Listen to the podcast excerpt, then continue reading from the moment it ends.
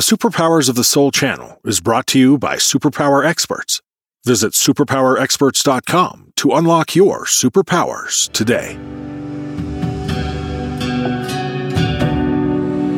You're listening to Superpowers of the Soul with Tonya Dawn Recla and the Superpower Experts.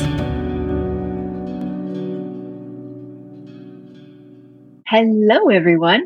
And thank you so much for joining us today for another episode of Superpowers of the Soul. I'm your host, Amorahki, and today I am so deeply honored and I'm just so very excited to be talking with our extraordinary guest, Jeff Rasley, about the unifying power of values. You know, I feel like, eh, especially right now, so many of us are in this place of asking ourselves some deeper questions, you know, about all kinds of things, but certainly about our world and where it's heading, what our place in it all is, and perhaps, you know, how we could best contribute at this particular moment to a better present and future for all of us. In other words, so many of us are pondering, you know, that that question, what difference for the better can I make and where should I be focusing my attention and my energy right now? And and that's why I'm just so extra thrilled to have Jeff joining us today to to explore the power of a life guided by positive values over programmed beliefs and the astounding impact that power can have certainly on each of us individually but also collectively on our shared world. And so you know, I find Jeff Rasley to be just an incredible human being. And though I'll share a little bit about him, I do so knowing there really are no words to truly do this man justice. Jeff is, he's a lawyer, he's an author many times over, a director for five nonprofits. He, at present count, he, he teaches philosophy of philanthropy at Butler University. He's the US liaison for Adventure Geotreks Limited, which is a Himalayan expedition company and he's president of the Basa Village Foundation, which funds culturally sensitive development in Nepal. I absolutely love listening to him discuss his amazing work, the little that I've been privileged to get my ears around, you know, through this foundation, as well as his philosophy on how living a values based life and being of service to the world is actually the precursor to becoming a better person for yourself. I think so many times, many of us, you know, fall innocently into that trap of believing that I'll become this wonderful person and then I'll share my wonderfulness generously with the world. And actually, uh, there's a different way. I love this philosophy on how we have that inverse sometimes. So, you know, I find Jeff to be such a humble being and a super inspiring soul. I am astounded by the important work that he's up to in the world. And I'm absolutely delighted, delighted to have him here to share his adventures and share his wisdom with us. So, so let's just go ahead and bring him on. Jeff, thank you so much for being here with us today. Oh, thank you, Amor, for having me. I, I really appreciate that uh, introduction. I, would like to meet that guy. He's he sounds pretty cool. Oh, see, that's what I love about you. I just love it. I am so happy to be talking with you today about the unifying power of values and and for all of us listening to hear, you know, what can really happen for ourselves and for our world when someone I would dare say bravely, I would say bravely chooses to kind of go beyond program beliefs and step into a values based way of living and decision making. And I'm very eager to hear your experiences and your take on all of that. But before we get deep into all the profound wisdom and inspiration I know you have to share, I'm sure our audience would love to hear your answer to our favorite question around here. And that is what are your superpowers of the soul and how are you using them for good right now? and, mm-hmm. you know, I, I know that uh, I, I provided a written answer to that question a while ago, and I don't remember what my answer was. so I'm going to have to make one up right here on the spot. Um, but you know, the the little chat we had before we um, came online.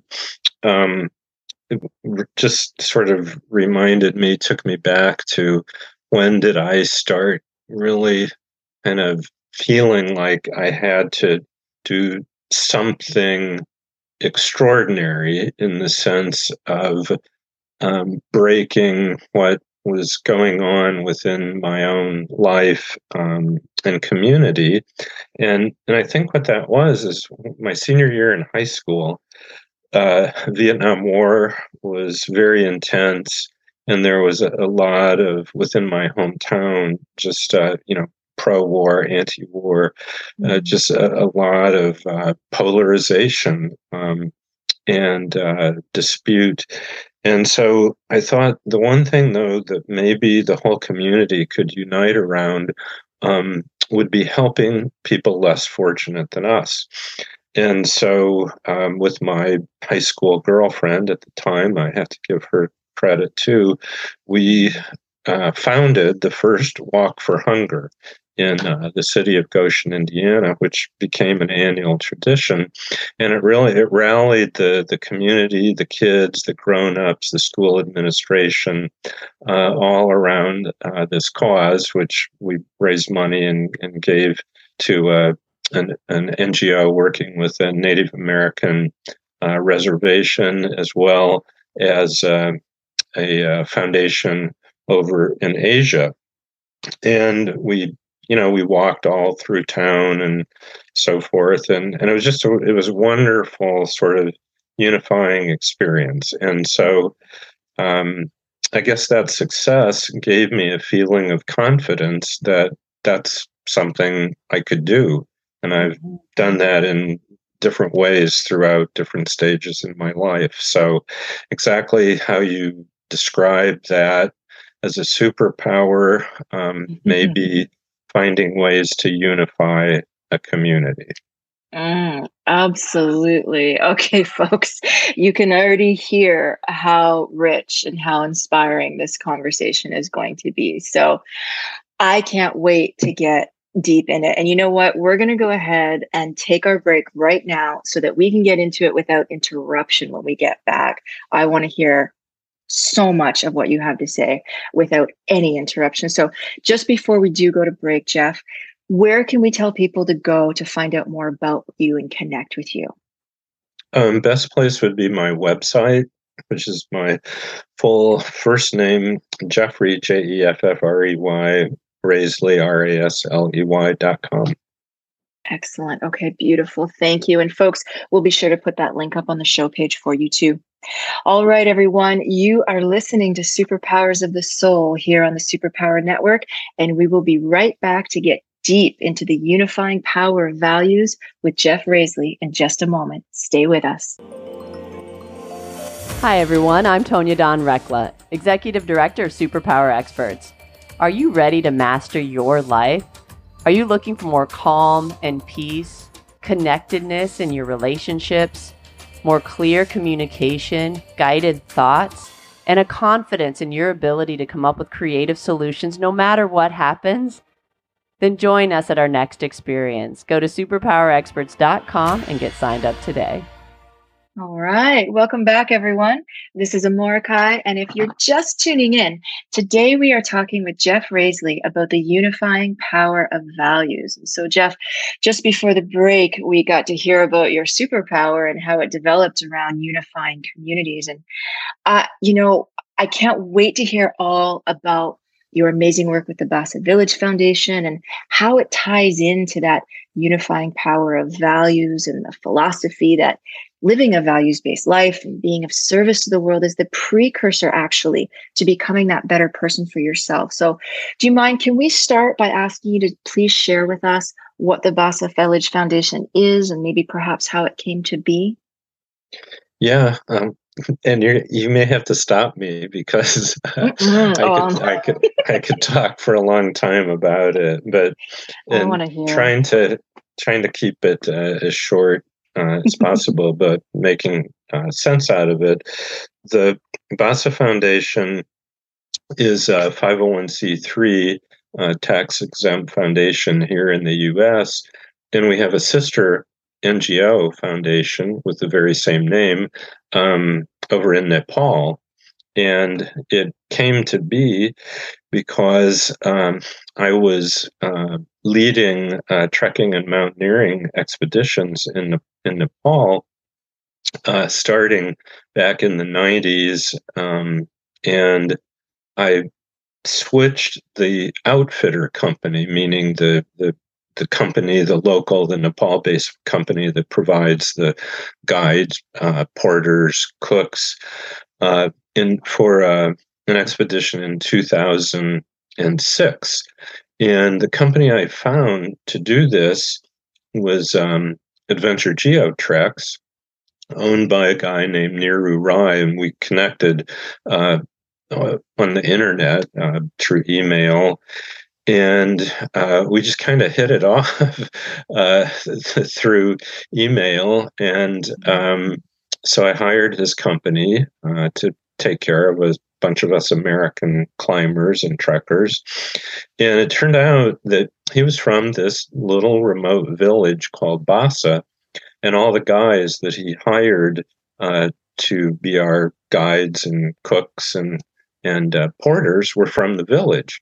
So spending a number of weeks up in the mountains with these guys, I got I got to know them and they just had this wonderfully sweet disposition and as i discovered it was in due in some part because of their ancient uh, belief system which isn't really a belief system so much as a value based approach to life, which we, we would call animism. They think everything has spirit, God is everywhere, everything is sacred.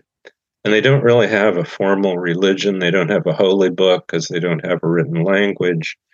And this inspires a really sort of a super environmentalism because if everything is sacred, you have to respect and take care of everything and and i just love that attitude um, and so when we finished the expedition got back to kathmandu uh, Niru and our head guide uh, named Ganas took me aside and they said, you know, we have a, a school in Basa. It only has three grades, and we would really like to add a fourth and a fifth grade. And $5,000 would buy all the materials we would need to add two classrooms, and it would pay teachers' salaries, two more teachers, a fourth and fifth grade teacher, for three years. So oh, I'm thinking, okay, wait a minute. three years for two teacher salaries, all the materials to add two classrooms, $5,000. mm-hmm. I have to say yes, but I wanted to do a fundraiser um, rather than just donate the money myself to get a, a bunch of my friend trekker friends and climber friends involved. And so I did.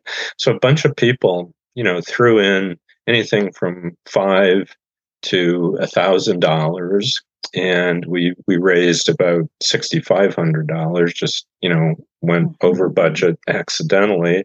And then the the and that was done in in 07 and then in 08 I organized a trek to the village and that was my first visit to, to Basa in 08 and like many remote villages in the Nepal Himalayas there was no running water no electricity no radio TV telephone no road that went to the village people lived the same way they had lived for 500 years um, they grew what they ate, they ate what they grew, subsistence farming, that was how they lived.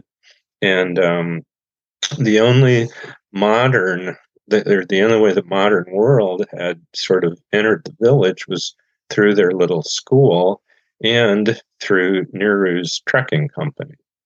And uh, other than that, their way of life was unchanged for hundreds of years. And when when we got to the village, we were literally covered in flowers.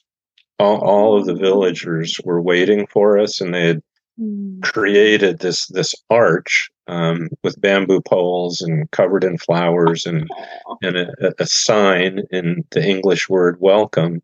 And they were all lined up, um, about 300 people with lays like um, you know, like we think of Hawaii, a, a lei in Hawaii.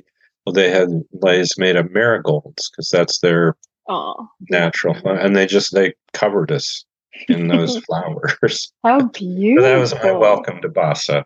Aww. Oh, a little wonder you fell a little bit in love. Wow. How beautiful. How warm. How rich, actually.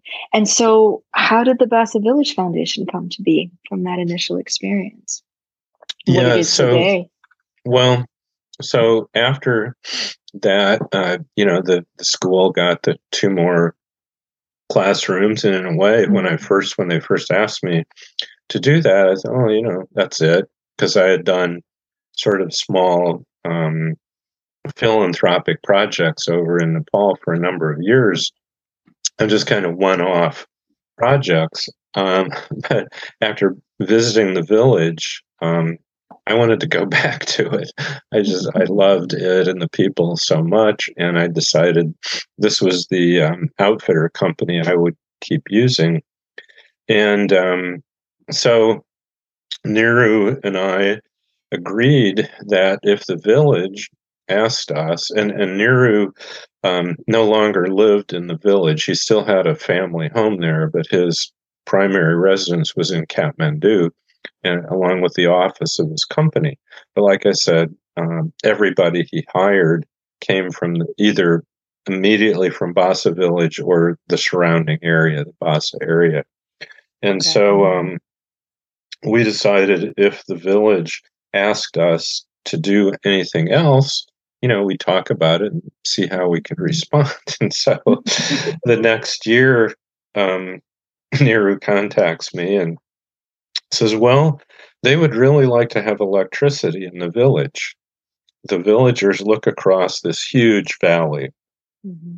and they see the twinkling lights of bigger villages across on the other side uh, in this other, this parallel mountain range. And uh, the teachers in the school say that if they had uh, electric lights, then kids could study at night and they could prepare lessons at night because otherwise, when darkness comes, it's dark mm-hmm. uh, and everything pretty much stops. Mm-hmm. So we, uh, our next project was uh, to build a hydroelectric system um, for the village, and we developed this uh, philosophy um, which eventually turned into a class that I teach. But that um, the the way to do uh, philanthropic or development projects best is to only do something that the local people want. So instead of telling them, "Oh, you know, you it, you know you need automobiles or you know you, you need uh, cellular telephones we would never suggest anything to them, to the village. But if the village, uh, as a community, asked us for something, we would see if we could help. And so uh, they asked uh, for electricity. And so the second principle we agreed on was that any manual labor, any actual work would have to be done by the villagers. Mm-hmm. And the third was that whatever the end product was, what a school or an electrical system, the local people would own it. We we would outsiders would not own it. Um, and so they developed their own school board. They developed a, a utility board. Um, and what we would provide is needed capital because as subsistence farmers they didn't have any capital. And we would provide expertise like engineering expertise if they needed it. But in terms of running it owning it the villagers would do it themselves. It would be theirs. They'd be responsible for it. And so we didn't want to create a sort of a welfare dependency system. Um, we would provide capital to get something started. We provide expertise to get something started as needed, but that was it. And so, you know, since then, uh, w- uh, that then developed into the two foundations.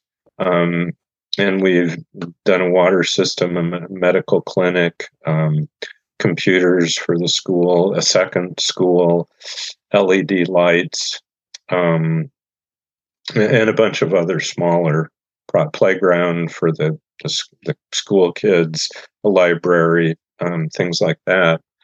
And the the the village has changed in a lot of ways because cellular telephone now reaches the village. The government put in a road which reaches the village. It's a terrible road. It's just a dirt road, rutted, which landslides knock sections of it out now and then. But but uh, you can get to the village by vehicle now. You don't have to walk um, four or five days like I did uh, each time I visited the village.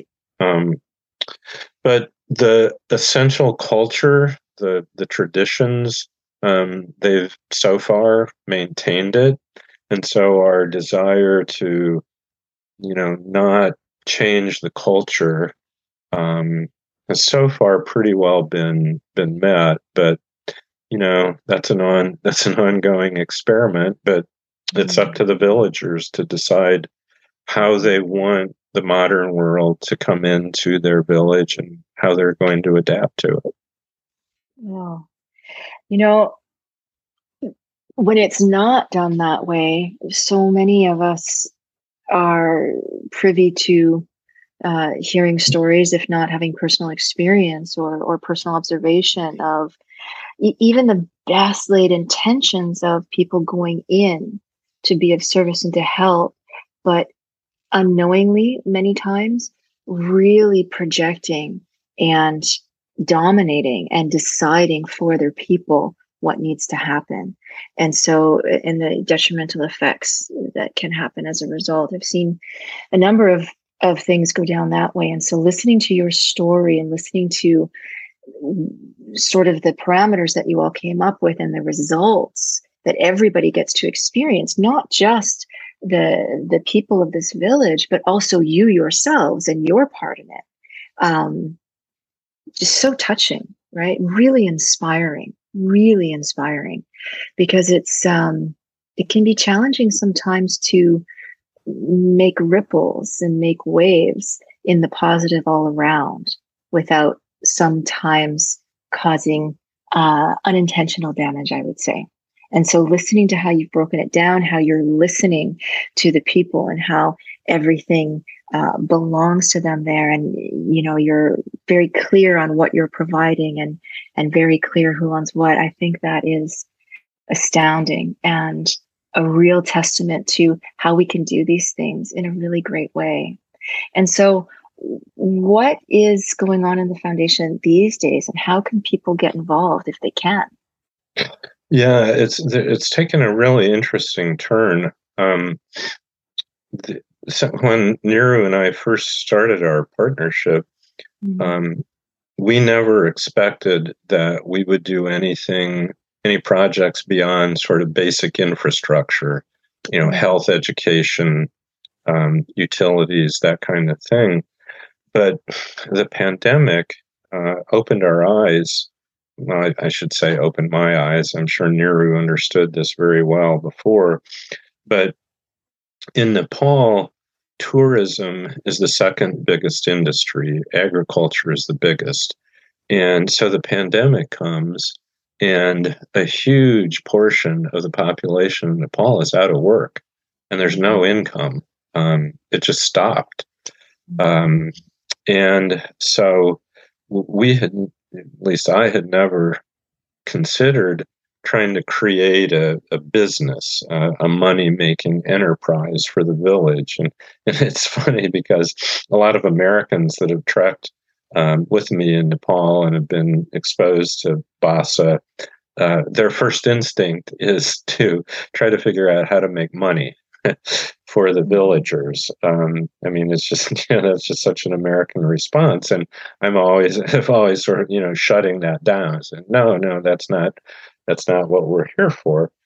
But what uh, uh, I've realized is that without any um, income stream, they the, the, village can't sustain itself in the way that it did before um, many of its members uh, got employment in the trekking industry um, because uh, you know, this is one of those things where every coin has two sides. Mm-hmm. When medical, when Western science based medical care was within reach of the village, it had a population explosion. Um, oh, forever, uh, three out of four babies died, had a 75% infant mortality, which sounds terrible. Mm-hmm. Um, but it kept the population stable. And the life expectancy of the villagers was about 50 to 55 years old. Well, they're now living into the late late 60s is life expectancy and infant mortality is 25% instead of 75% and so there's been this huge population explosion and the village has been able to handle it to some extent by guys making money uh, in the trekking industry. Well, when that stopped, that was source of revenue was gone, and all these older people and all these kids who are de- now dependent on money, which before they didn't even they didn't have money. um, mm-hmm. It was mm-hmm. they lived through a barter system, but you know, with money they they'd walk two hours to the market village, two hours down the road, and um, could buy food, and could buy clothing, and so forth. And and so uh, this last generation had come to depend on that. And um, so what the uh, foundation is working on now is developing an economic a co-op, a, a business that would be a cooperative for the whole village to benefit from and we're basically just saying, you know, tell us what your plan is and give us a budget. And, and they've been uh, debating various ideas. They first started with, they thought they'd uh, create uh, lemon trees and banana trees and um, be able to sell those at market. Well, then mm-hmm. we heard fairly recently they've ditched that idea and they're now wanting to um, have uh, animal husbandry, um, sheep and goats. Mm-hmm. And so we're at this point just waiting to hear an actual plan and, and get a budget. But we're expecting uh, before the summer is over to start working on a project, which will probably be where we capitalize a sheep and goat raising business. Wow. oh my goodness. Wow. Incredible. Incredible. Okay. Yeah, the pandemic has certainly changed and, and revealed so many different things. That's incredible that you all were able to come together and and really see that and move forward so that everybody could um, evolve in this necessary way so that dependency is no longer um, you know crippling in these circumstances. And who knows? Who knows in the future? That's that's a really key foundational piece for everybody. So because of the pandemic i mean i'm assuming that you go back and forth habitually quite a bit. Is that true? And have you not been in a while? What is all that looking like just in the practical for a moment yeah um, I, I had been going over about every other year, but mm. uh, and I, I, had planned to go back in 2019 because I was there in 2017, but then um, the when the pandemic hit, it canceled everybody's plans, and mm. um, yeah. at this point, we have one of our directors uh, named Sydney Freimeyer, who's also a, a trekking uh, leader uh, mm-hmm. she's a, she has a trek organized. It's been organized for about three years now.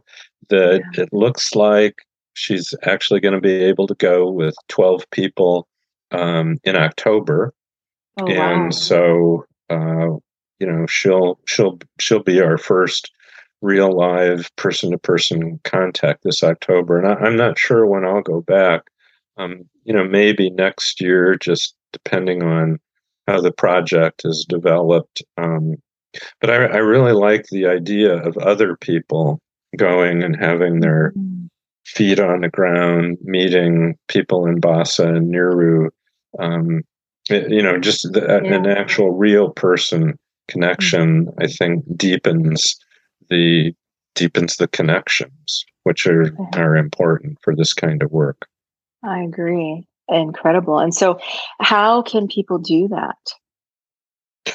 Well, um, my website tells uh, it, it, has a link with Adventure GeoTrek. So anybody who just wants to go experience the Himalayas um, can do that through Adventure GeoTreks. And if they specifically would like to get involved with the foundation, there's a link um, to our our uh, foundation website, which is a very simple BV BVFUSA, so Basa Village Foundation USA, just but bvfusa.com is the foundation's website, um, and it's linked to mine. Um, and so it tells you how you could just donate financially, or if you want to um, trek to Basa, how to mm-hmm. sign up to do that. Oh, absolutely. Oh, my goodness. Thank you for that absolutely brilliant. So, uh, just quickly, so when was your first, uh, let's say, your first project? I mean, how many years ago are we talking? When did this first happen in Basa for you? Well, in, in terms of uh, Nepal itself, mm-hmm. um, I went to Nepal for the first time in 1995 uh, at my wife's suggestion because mm-hmm. I had turned 40 and she decided I was having a midlife crisis, and uh, I, I, agreed with her. but my my remedy was to buy a Harley motorcycle, and hers was to slap a brochure down on on the table in front of me when Aww. I came home one evening, which was to trek the Mount Everest Base Camp Trail. And wow. she said, "Why don't you go do this?" Mm-hmm. So I did, and mm-hmm. uh, just kind of fell in love with the mountains and the the people that live up in the Himalayas and wanted to go back and learn how to climb, which living in Indiana, there's mountain climbing isn't a popular sport here since we don't have any mountains. Uh-huh. Uh, but, so, you know, I, I learned and went back actually the next time to Ladakh, India with um, a, really a, famous and wonderful climbing leader, uh, a guy named John Ross Roskelley, who's done a lot of, you know, K2 Mount Everest, big mountain guy. And so I learned how to do that and then eventually started leading my own groups. And after about the, let's see, the, the third time I went back to Nepal, yeah, the third time I connected with uh, the the outfitter company I was using also had its own NGO, which is called Seeds. Um, was education, environment, development, service, and it was, it's a, one, a wonderful organization too, and has done a lot of good work, just kind of all throughout the Himalayan area. And so I. I just did some fundraisers for them. So I'd raise some money, um, gather up clothing and books for schools and things like that. So each time I'd go back, I would bring a few thousand dollars to donate to seeds and bring donated items from friends. And so that kind of got me into that mode. And I d- came up with the term philanthro trekking uh, mm-hmm. to describe it. Mm-hmm. But then the school was, as I've already told you, you know, how I connected with Niru and and Basa. Yeah, amazing. I love it. So, you know, this philosophy of yours around becoming a better person, right, for yourself, and how, uh, I mean, I, I spoke earlier on in our time together here about how sometimes I believe so many of us think like, okay, I need to, I need to do this thing. I need to become this thing. I need to, right, become this person, and then I'll, I'll have the you name it, XYZ, to better share myself with the world and do good things. And I, I, feel like sometimes we have it a little reversed. And I love your philosophy, which kind of flips that upside down and says, hey, you know, living a values based life, getting beyond the sort of program belief idea and being of service to the world first is actually the way to becoming a better person for yourself. So in your experience of uh, of you know your Philanthrotrekking. I love that. Your experience to the Basa Village Foundation. And um, how has it really impacted that for you? Your choice to live this way, be of service to the world this way. How has it impacted you becoming that better person for yourself? Well, one way was I, I was always very active in the church. I grew up within the the Presbyterian denomination and meant a lot to me. But mm-hmm. something I began to notice was that it said to be a Presbyterian, you're supposed to believe X, Y, and Z. Mm-hmm. And the more I thought about that, uh, the more I noticed how all these different organizations, religions, uh, political parties, um, have these beliefs that you are expected to believe in.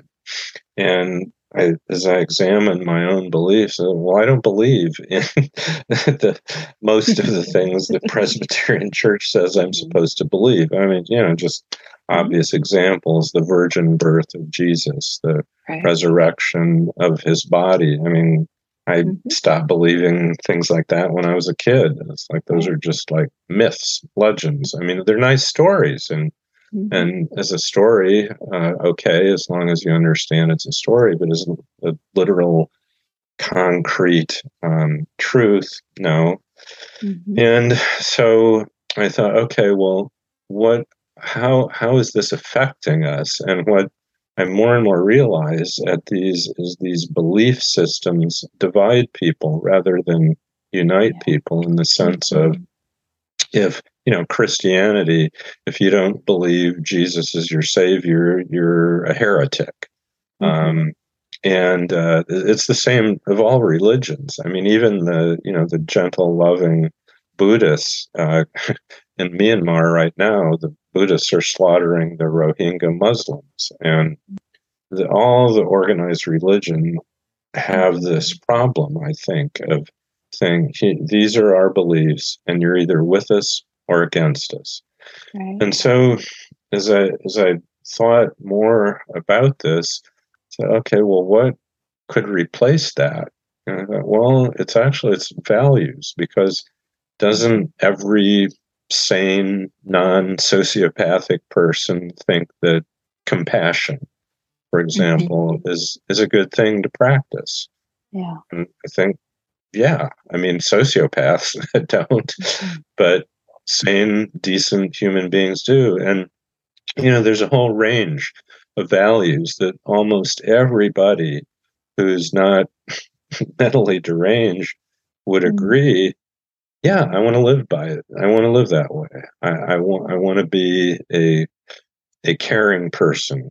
I I want to respect people's privacy. I want to um, have freedom of expression, uh, and I want other people to do so too. Uh, mm-hmm. I want to be tolerant of differences, and so you know that's I eventually I I left the Presbyterian Church and and tried to put these thoughts into a, a book form, which is called Godless Living a Valuable Life Beyond Beliefs. And what really helped me to get to that point of being able to be analytical about that was being around the Basa Rai people because of their animism, because they don't have any system of beliefs. Right. It's it's all just they they live by values that grow out of this sense of everything is holy. and uh-huh. just a l- little story to emphasize how radical that is. So I'm mm-hmm. walking down a trail with my friend Ganis, um, who's a, one of the chief guides, and there's a rock in the middle of the trail, and so I start to just kick the rock out of the out of our way. And he gently puts his hand on my shoulder and kind of restrains me. And with his boot, he moves the rock to the side of the trail.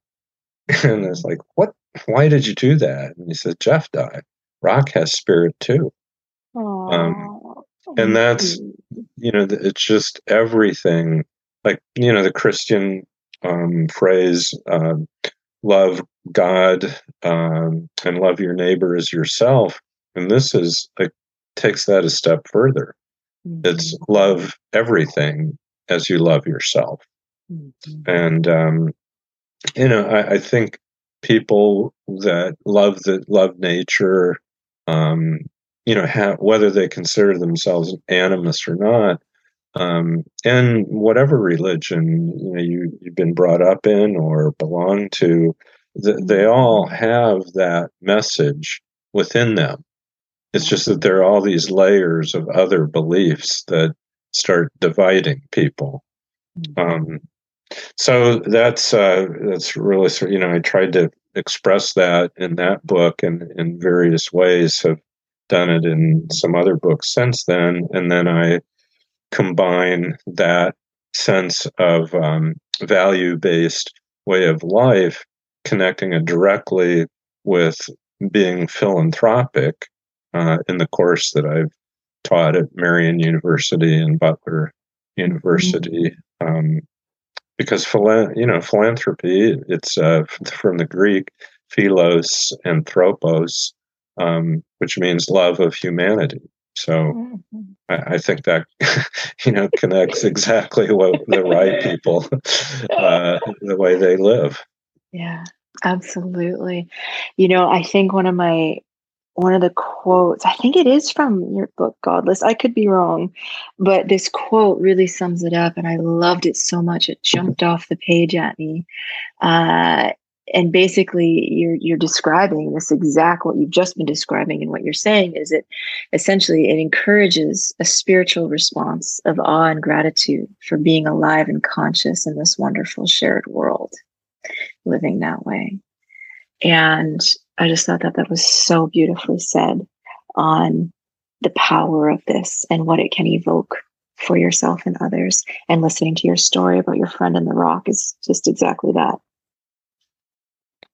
Yeah, and that that quote, um, I think I said that in that exact quote in two different books, the Godless book, and then also um, the last book I wrote about experience in Nepal, which is called "You Have to Get Lost Before You Can Be Found."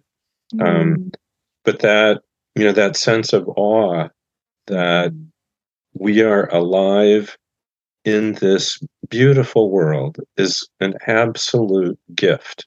We didn't do anything to deserve it. You know, we're just, we're born into it. Our yeah. birth is a gift. Mm-hmm. And then our consciousness that we are alive and we can experience this. We can see it, feel it, touch it, taste it, hear it, think about it. Um, th- I mean, that's awesome.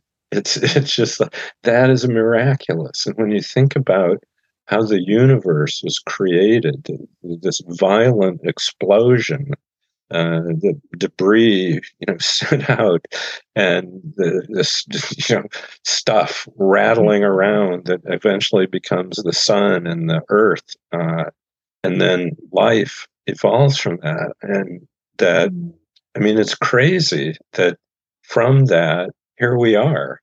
And so you know all of our, our own life it's it's all of it is miraculous and that that we're we're here mm-hmm. is miraculous but that we can consciously experience um, this world and each other um, it's it's it's awesome and that awe that sense of awe if you can hold on to it is what i think inspires uh, what I call a values based way of life as opposed to a beliefs based way of life. Well, it's a beautiful way to encapsulate it for others, uh, for myself and others listening, and how we can step into. I mean, that was one of my questions for you. Is okay. So, how do we do this? What's the first step? And I, I think you've just given it to us stepping into and looking through the world through that lens of awe, through that lens of the miraculous and the gratitude for being alive and conscious and just being able to feel it, see it, sense it, smell it, all of those things, doesn't that put you in such a different state just right away? And stepping into that place from there uh, feels somewhat natural somewhat natural i could talk with you for weeks on end i i think and i wouldn't get my fill but just you know i, I want to give you a moment are there any thoughts you truly feel inspired to share around this topic, the unifying power of values, and especially how we can more step into living that values based life before we wrap up for today. Well, I, I guess the I just sort of re-emphasize um, what we we just said to each other, and that mm-hmm. to pay attention. Um, you know, like this afternoon, I'm at my laptop working on my next book, and I glance up, and there's a little chipmunk skittering across my back porch with a little berry in its mouth. Mm. And that's something in a way I can experience every day. We have a bunch of chipmunks mm-hmm. uh, in our yard, and they're often skittering across our back porch. And I think, how lovely is that? I mean, that is just mm. it's so so sweet. This little little creature scurrying along there, and um, just having that being open to letting that sense of awe in, uh, I think is where it's well, really, as you said, you know, where where it starts and uh, it grows. Um, the the one other thing, uh, I, I think um, meditation is a very good practice for a lot of reasons, and you know, I think anybody that's looked into it knows uh, what those reasons are. Um, but I do a meditation every morning and, and every evening um, when I'm waking up and when I'm going to bed, which is, is very simple. It's thank, you know, inhale, thank, exhale, you. Thank mm. you as I inhale, as I exhale. And I try to do that twice a day just to remind me of how grateful, you know, not just that this is awesome that we exist and we're conscious, but also that the gratitude should be the response to that. Mm. Oh, Jeff, I just adore you. What a powerful and profoundly inspiring conversation. I I just so appreciate you being here with us today for sharing yourself, for sharing your wisdom, your adventures and and everything so generously with us. Thank you so much for being here. Well, thank you, uh, Amor, for having me. It's it's been really delightful talking to you and getting to know you, and I hope we'll be able to do it again someday. Oh, me as well. Me as well.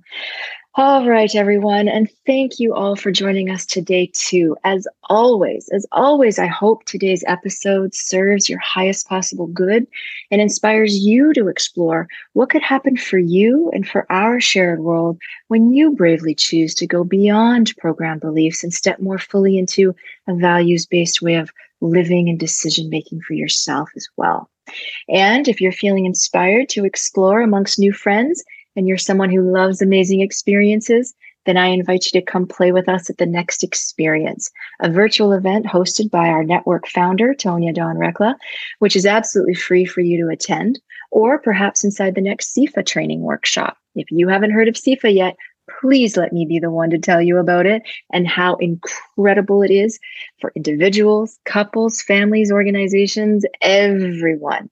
It, it's one of those things you just have to experience for yourself to really understand. I find it to be a quite a visceral experience. So I encourage you to head on over to the main website at superpowerexperts.com for more information or to get registered today.